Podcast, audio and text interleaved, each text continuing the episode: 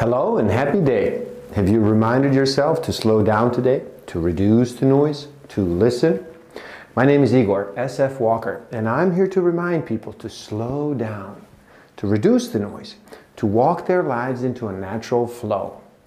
Welcome back to the Book of the Week series. Every week, as I read another amazing title, I share it with the world. And today we look at Cutting Through Spiritual Materialism by Chögyam Rinpoche. Can there be awareness without a watcher? Well, yes, because the watcher is only paranoia. You could have complete openness, a panoramic situation without having to discriminate between two parties, I and other. When the watcher is gone, there's no evaluation of the experience as being pleasant or painful. As the watcher begins to realize that it is irrelevant, it slowly falls away. The division between the knower and the known disappears. Self evaluation and self criticism are basically neurotic tendencies which derive from our not having enough confidence in ourselves. Confidence in the sense of seeing what we are, knowing what we are, and knowing that we can afford to open we can afford to surrender that raw and rugged neurotic quality of self and step out of fascination, step out of perceived ideas. Surrender also means acknowledging the raw, rugged, clumsy, and shocking qualities of one's ego, acknowledging them and surrendering them as well. Disappointment is the best chariot to use on the path of the Dharma. It does not confirm the existence of our ego and its dreams. In life, which is a very hard thing to do, disappointment is a good sign of basic intelligence. I am willing to open my eyes to the circumstances of life as they are. There's a very dangerous tendency to lean on one another as we tread the path if a group of people leans one upon the other then if one should happen to fall down, everyone falls down. So we do not lean on anyone else. We just walk with each other, side by side, shoulder to shoulder, working with each other, going with each other. This approach to surrendering, this idea of taking refuge, is very profound. I'm not willing to lean on them in order to gain support.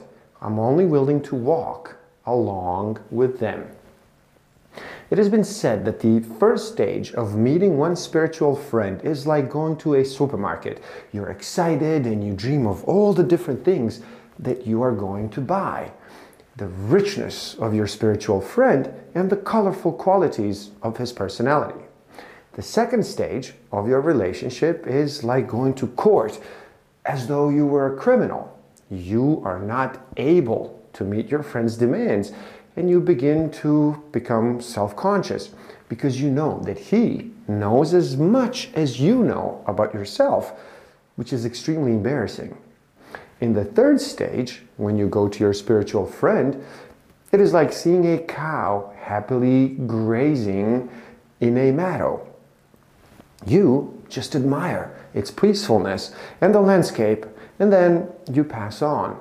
Finally, the fourth stage uh, as one meets their spiritual friend is like passing a rock on the road.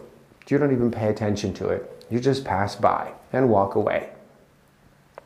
The confused person feels that he or she has thoughts about and reactions to external phenomena, and so is caught in the constant action and reaction situation. The enlightened person realizes that thoughts and emotions on one hand and the so called external world on the other are both the play of the mind. Thus, the enlightened person is not caught in the dualism of subject and object, internal and external, knower and known, I and the other. Everything is self known. If you're highly involved in the emotion, such as anger, then by having a sudden glimpse of openness, which is shunyata, you begin to see that you do not have to suppress your energy. You do not have to keep calm and suppress the energy of anger, but you can transform your energy and your aggression into a dynamic type of energy. It is a question of how open you are and how much you are really willing to do it.